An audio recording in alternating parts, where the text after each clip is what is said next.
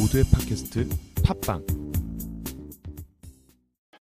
네, 앞서 CNBC 영상에서 나왔던 영어 표현을 짚어보는 CNBC English 시간입니다. 금리 상승을 주목해야 할 필요가 있다라는 영상에서 단어 한 가지 짚어보도록 하겠습니다. punch bowl이라는 단어가 들렸습니다. 파티에서 자주 볼 수 있는 펀치용 사발이죠. 갑자기 왜 이 단어가 튀어나왔을까요? 우선 한글 자막으로 확인해 보시죠. That's, that's a market call that says that the market is basically under, underestimating the impact of a rising rates environment, and that we, that there could be a real re-asset allocation movement away from equities uh, with the possible risk premium that would be associated if we move into, into a, uh, a new paradigm uh, with rates going up. That assumes that we'll see significant economic growth, which will drive the rate up, and the rate up move will have to be quick to, to head off any potential inflation behind it. There are, there are other alternatives and other scenarios, obviously, which are much more moderate. So, look, you, you get yourself in a position, and we know rates are going to be moving up. We're not going to stay at this level forever. The question is the timing, and you start moving your asset allocation in preparation for it. And I think it's not a surprise that we have to anticipate that rates will be moving up over the next six months to a year.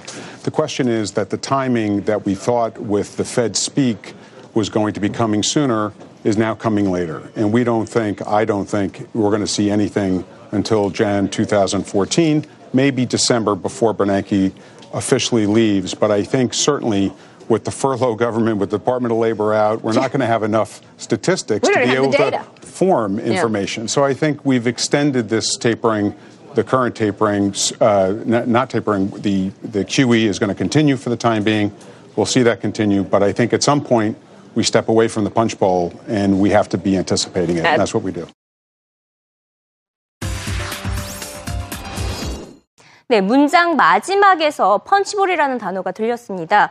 자, 파티 같은 데서 많이 볼 수 있는 거죠. 뭐 과일이나 주스를 함께 넣어놓고 다 섞어놓고 떠먹을 수 있도록 마련한 대접인데 왜 금리 상승 그리고 양적 완화 정책을 이야기를 하면서 펀치볼이라는 표현이 나왔을까요? 그 문장으로 짚어보도록 하겠습니다.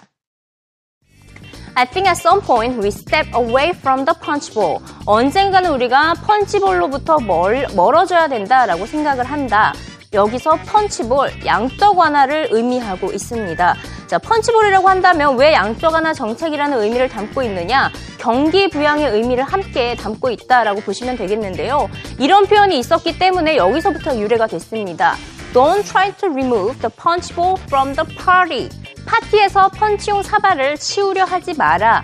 파티에서 이 펀치용 사발을 치우면 어떻게 될까요? 파티가 분위기가 망가지겠죠. 그렇기 때문에 경기부양 도중에 여기서 파티는 경기부양, 경기부양 도중에 양적 완화 정책을 빼려 하지 말라. 갑자기 출구 전략을 펼치지 말라. 이런 식으로 사용이 되기 시작을 했습니다. 그래서 펀치볼이라는 단어가 들리시면 아 펀치용 사발이다라는 뜻이 아니라 양적 완화 정책이다, 경기 부양이다 이런 의미를 포함하고 있다는 것을 유념해 두시면 되겠고요.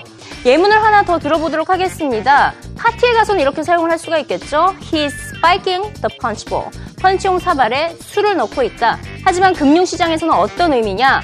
he가 바로 버냉키 의장이 될 수가 있습니다. 버냉키 의장이 spiking the punch bowl. 양적 완화 정책을 더 계속해서 이어가고 있다. 추가 양적 완화 정책을 펼치고 있다. 이렇게 의역을 할 수가 있겠습니다. 자, 펀치볼이라는 재미있는 용어 배워봤죠? 이번에는 영어 자막으로 확인해 보시죠. The question is that the timing that we thought with the Fed speak was going to be coming sooner is now coming later. And we don't think, I don't think, we're going to see anything until Jan 2014, maybe December before Bernanke officially leaves. But I think certainly with the furlough government, with the Department of Labor out, we're not going to have enough statistics to be able to form information. So I think we've extended this tapering. The current tapering, uh, not, tapering, the, the QE is going to continue for the time being. We'll see that continue. But I think at some point we step away from the punch bowl and we have to be anticipating it. And that's what we do.